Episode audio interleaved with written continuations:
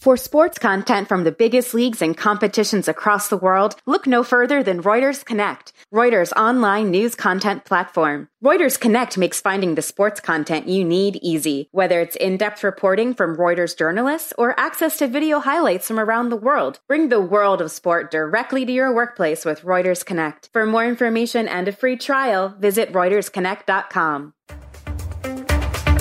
Welcome to Keeping Score. I'm Rick Horrow. Each week, we bring you insights from the playmakers, deal makers, and rule makers in the world of sports. I'll give you my take on some of the items of the week using my 30 years of experience doing deals for teams, leagues, and players. Plus, we'll talk with a central figure in the sports world. The views expressed in this podcast are my own and do not represent the views of Reuters. Let's get started. Sports professor Rick Horrow inside the $1.3 trillion business of sports, and we are keeping score at a time where playoffs normally happen and end of seasons happen, but you add basketball and hockey playoffs to it, it is a total glut for television around the world, and hopefully, television dollars helping to deflect the pandemic's economic crisis. In that context, let's look at the deal making issues three to one. Three. You can't get into the Billie Jean King National Tennis Center to see your favorite players, but you can get there virtually. USTA and Zoom Video Communications partnering up to offer fans virtual experiences during the U.S. Open Tennis Championships running through September 13. VIP experiences include two private VIP virtual hospitality events and a celebrity fundraising event for the USTA Foundation. In addition, the partnership sees the USTA pay tribute to local healthcare workers and honor 14 healthcare champions from around the globe in a champion to champion virtual interview series conducted on Zoom. Even though no fans have been present in the Arthur Ashe suites and outer court seats, the tennis has been as mesmerizing as ever. Sadly, however, the tournament's signature Grey Goose Honey Deuce cocktail and mouthwatering lobster rolls can't be consumed online. Believe me, I've tried. Two. Starting this month, Nielsen will include out of home viewership as part of its linear TV ratings. That's been years in the making. The change, according to Axios Sports, substantially boosts TV viewership numbers for sports and other programming that's frequently watched outside the homes. Think about bars, restaurants, and airports. Networks such as ESPN have already been able to transact separately on OOH ratings via tools Nielsen has provided since 2017. But for big, big broadcasters airing major sporting events, these changes could be massive. Nielsen's decision would normally have huge implications for the ad sales business, particularly on the eve of the new NFL and fall TV seasons. But most gathering places are closed or operating at limited capacity due to the pandemic, rendering OOH viewership moot for now. Still a big deal in the long term, though. The change how networks will sell advertising and how much ad buyers will pay. Bars being included in Nielsen numbers would seemingly reward live sports more than anything else, and some pre pandemic forecasts predicted as much as 11% boost to sports viewership numbers. One. Amazon and Tottenham Hotspur finalizing a first of its kind retail partnership that'll see the English Soccer Club build its own brand store on Amazon's website. The tie up, according to Sports Pro, marks a, a, new level of interest from Amazon in licensed sports merchandise, an area that's been a major priority for the world's biggest online retailer. It also draws a direct line between Amazon's retail business and its growing Prime Video service, about to unveil a new documentary series about the club's 2019 and 2020 season. The deal is a potential playbook for how Amazon can further marry its core retail business with its growing sports media arm, which includes all or nothing documentary franchise like live sports and Thursday night NFL games. All or nothing documentaries have included shows about the Dallas Cowboys, University of Michigan football, EPL club Manchester City. Prime uh, Amazon Video has also commissioned a four part series about the French soccer club Paris Saint Germain, knowing who's watched, what gives Amazon more data capture to pitch products available in its marketplace. Certainly a great marketing plan. And that's deal making issue number one. Let's get to the Olympics, but get to the Olympics in a different context. We have the best rugby player in the world on the female side with 32 points, objectively measured. Alev Kelter, who is an Alaska born, Tampa, around the world. She played 2009 to 13 with the Wisconsin Badgers hockey and the Summer Olympics qualified with rugby sevens, the 2016 to date, and the U.S. national team. Her father, a fighter pilot. She is a big deal, training in San Diego. Pandemic affected everybody, including the U.S. national team. She knows what it takes to win the rugby sevens. She listened to her. She's not Joe Namath, but she makes a fairly interesting prediction. I give you the best rugby player in the world, Alev Kelter. We continue to shift between the business leaders in sports, the opinion leaders in sports, and the athletes in sports at various stages. We've had minor leaguers and younger golfers who have been affected by the coronavirus. Now we shift to Alev Kelter, who is the hands down best rugby player on the planet. Okay, so that's about as good as we're going to get. She's a friend. She's been preparing for the Tokyo Olympics. A lot of stuff. Her background, her athletic diversity, what she's doing to prepare. Good morning. How are you? Good morning, Rick. I'm doing well. How are you? Thank you so much for having me on here. So you you are hands down as far as points scored, rugby sevens. I saw the bio. It said 32 points. Explain. Maybe it's more now explain how you got to your lofty position and how you're unchallenged as the greatest rugby player on the planet. Oh, I mean, I think that's you know that's a, far reach to say you know hands down, but um, you know it's been about six years in my rugby career, which is kind of short if you can imagine that. But uh, played a lot of different sports growing up, but um, you know it, it's a huge uh, tribute to my teammates and um, and their selflessness and and we'll talk a little bit more about the rugby culture, but um, I can't do it without them. And uh, yeah. Well, you're humble as well, in addition to a, uh, a graduate of a fellow Big Ten school at the University of Wisconsin. We'll get into that in a minute. But so you've been on the U.S. national team since 2016, is that correct? And obviously, the Rugby Sevens is a big part of the U.S. national team performance, uh, Olympic wise or not. So, describe to everybody where the U.S. national team fits in uh, the kind of Olympic hierarchy as you get ready for Tokyo next summer? Yeah, so um, rugby debuted um, as the first um, rugby sevens debuted um, in its first Olympics in t- 2016, and it had um, it was first um, introduced as a rugby 15s aside, which is the traditional way of playing rugby, which is 15 against 15, and it we are actually the U.S. is the reigning gold medals winner of that Olympics in uh, in Paris in 1924, and it was reintroduced in 2016 um, with a, a, different rendition, which is seven aside, seven against seven on a full size pitch, which is 70 meters by 100 meters. So um, a lot more space to play, a lot more exciting, and instead of an 80 minute game. Um, it's a 14 minute game, two seven minute halves. And um, the US fared well um, in their debut, and we we, women um, won fifth place um, and actually tied the gold medal winners Australia, and our men placed ninth place, um, and they had uh, Fiji as the first ever um, crowned champion, and their Fiji's actually first ever gold medal, which is amazing. And so when we did our first event that HSBC graciously sponsored, and we're going to do more, we had yes. a whole bunch of your contemporaries on as well. And I know you're an HSBC ambassador. So, talk a little bit about your training regimen. I mean, they've been very supportive of you as well. But what does it take now to get ready for Tokyo? Oh, it's it's um you know it's it takes a lot of self discipline right now because we had five months of individual training, and if you play you know twenty something years of professional sports and you ask um, an individual who you know is, is, notorious for playing team sports to take five months off, not see their teammates. They're actually pro- prohibited to see their teammates um, based on uh, you know quarantine factors, and say, okay, just um, find the motivation within and and continue to pursue. Um, it's it's quite challenging, um, but you know the beauty of technology and and phone calls and you know um, I guess the up and coming Zoom um, has just blossomed um, to help with uh, chemistry. But what we do, Rick, is we, we wake up in the morning and we, we're actually in a quarantine bubble.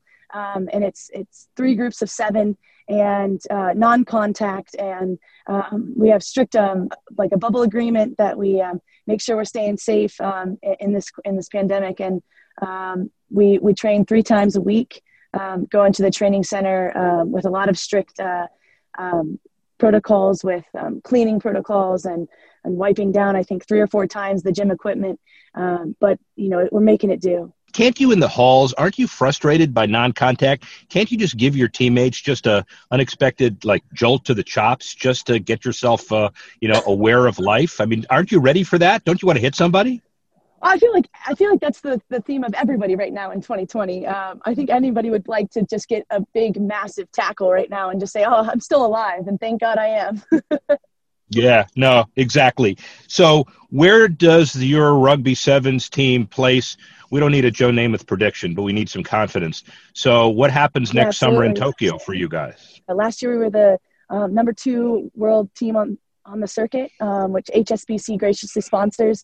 Um, we have like eight stops around the world in Dubai, Australia, New Zealand, um, and it's it's a beautiful event that helps us qualify for the Olympics. And we actually qualified in Biarritz, France, um, last year, and um, again, we went from fifth place in Rio, and hopefully we'll be top three um, in Tokyo. And um, and I, you know, and I, I want to say we have the talent, and the Americans have the athleticism, and we're going to put um, rugby IQ into that, and uh, take this time to learn the game a little better. And and and I would like to say and hope and promise you that you'll have a, a gold medal finish. Wow, Joe Namath, ladies and gentlemen, are, are you are you are you old enough to remember who Joe Namath is? I'm not.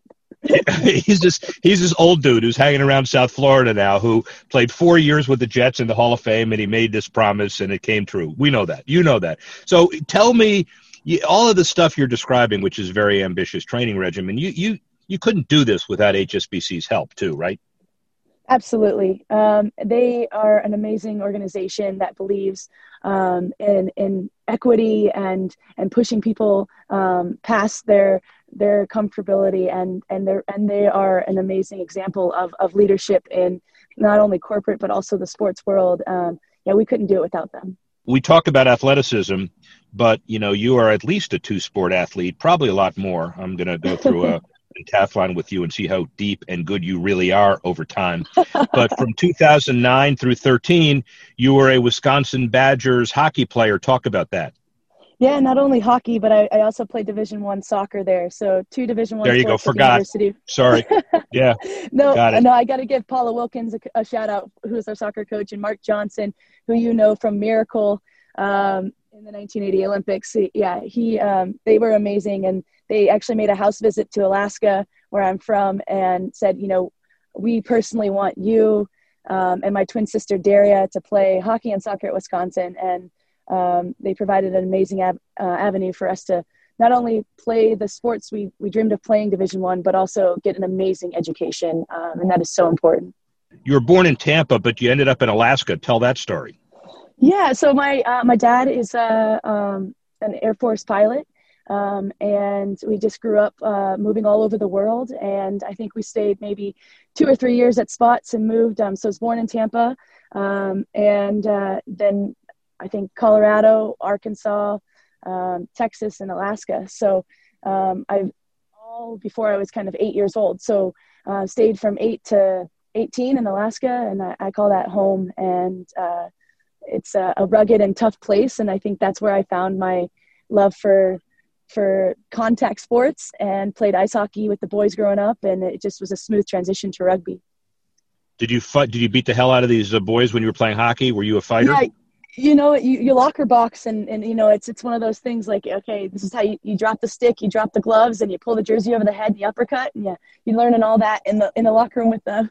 It's, it's a lot of fun. Man ladies and gentlemen let me tell you something.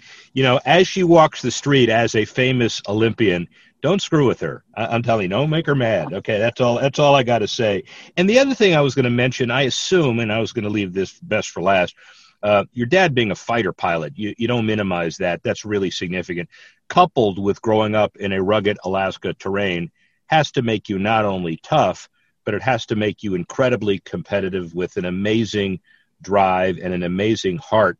And I assume the you'll take it to Tokyo, and the U.S. team is lucky to have that spirit amongst them.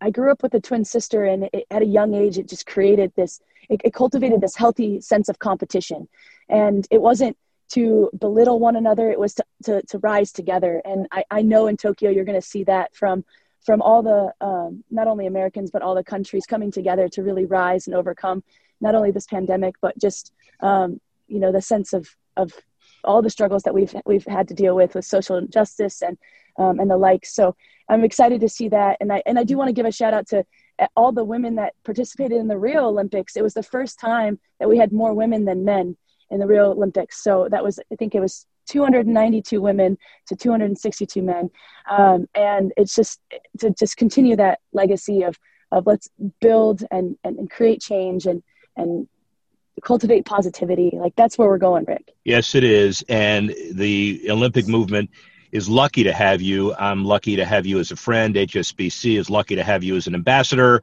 And just save that fighting spirit. Go to work, kick some butt, stay safe, and we'll talk soon. Well, one of the things that she says that's very important is how HSBC has nurtured her, given her support. Met her first time at an HSBC sponsored event that we had in Los Angeles at the end of February, right before the pandemic, at the Rugby Sevens. She certainly was articulate then. She's articulate now.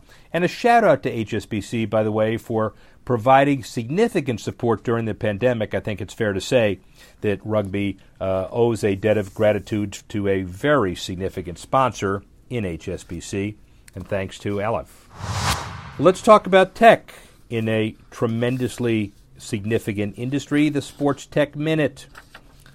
YouTube TV tackled a new deal with NFL Network and NFL Red Zone just ahead of the 2020 season.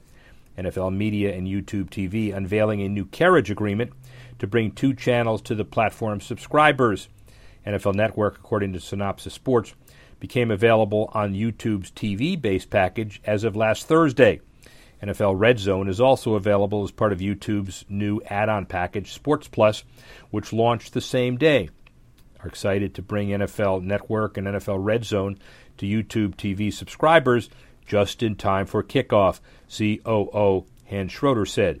The opportunity to give NFL Network and NFL Red Zone a broadcast distribution uh, to fans remains a top priority. The new YouTube offering provides the best incentive yet for avid football fans to cut the cable cord. Previously, cable subscribers generally had to pay a more expensive higher tier package to access the popular channels. Just another example of tech making money for the sports industry. Let's look at good sports in the sports philanthropic minute. DeAndre Jordan and his Treehouse Giving Foundation started donating meals during the pandemic the goal was to help frontline workers fight COVID 19 and combat the subsequent food insecurity program. Chris Paul, Carmelo Anthony, Dwyane Wade, others got involved, as well as generating significant dollars thanks to DeAndre Jordan. The V Foundation for Cancer Research paid tribute to the Pediatric Cancer Awareness Month in conjunction with longtime partners Dick Vitale and WWE. They've raised tens of millions of dollars to curtail deadly childhood cancers in the U.S. and beyond. MLS Works teams up with league partner Continental Tire as part of Childhood Cancer Awareness Month to raise awareness and funds for childhood cancer throughout the childhood cancer campaign. Finally, Spare Key, a nonprofit that supports families facing a medical crisis, faces an existential threat from COVID 19 and its impact on the U.S. economy. Collegiate and pro sports teams along the route can help by donating autographed jerseys and other memorabilia that'll be auctioned to raise critical dollars. But obviously, fundraising in this trying times is significant, is important, and obviously ongoing. Let's finish with the Sports and Lifestyle Minute. Enid Viana, our regular weekly contributor, a lifestyle expert and wellness writer, the editor of two websites, The EVSocial.com covers entertainment, wellness, fashion, and travel. And HamptonsMoms.com addressing all things family on Long Island's magical East End. She also contributes to ArtSugar.com and other projects and other publications. And here's her lifestyle minute for the week. Stephanie Strack is no stranger to competitive sports. The Alaska native learned to ski at age two. She later won a Junior Olympics gold medal for downhill skiing and briefly played Division I soccer at the University of Montana. Following graduation, she joined Nike as an associate footwear merchandiser in 2004 and after advancing through other posts in sales, merchandising, and operations, she became a vice president in 2017 and assumed command of Express Lane, a global initiative to bring the sportswear giant's products to market twice as fast. Stephanie's wearing a new hat today, and that's founder of Viz, which is a sports advocacy business she created that will empower and support the female athletic community aged 13 to 22. Stephanie will pair young athletes with mentors that will help guide and motivate them throughout their professional career. The program and platform is designed with three tiers league members, creators, and experts. Members are the pro athletes, the females, that'll serve as mentors. The creators will create content and build digital strategy. And the experts range from nutritionists to psychologists, etc., to address all of a young athlete's concerns. I don't think there's ever been a better time for such a platform to exist, Enid says. Female athletes are often underrepresented. Mentorship provides a strong foundation from which to build from. We're amidst a global pandemic. There's never been a more critical time to build a community and foster inclusivity. Catching Stephanie's vibe and wish nothing but success for this venture. As a female and former athlete, she applauds this initiative slash platform. As Beyonce said, who runs the world? Girls. Congratulations to this platform, and congratulations to Stephanie. I'd like to thank Enid Viana. I'd like to thank Alev Kelter. I'd like to thank all those putting this program and podcast together in the midst of the ongoing pandemic. And join us next week when we continue to keep score. Action Images is the global multimedia sports agency of Reuters. Leagues, teams, and federations around the world rely on Action Images to create, distribute, and monetize their content. Action Images' global footprint means sports media expertise is never far away. For more information, visit actionimages.com.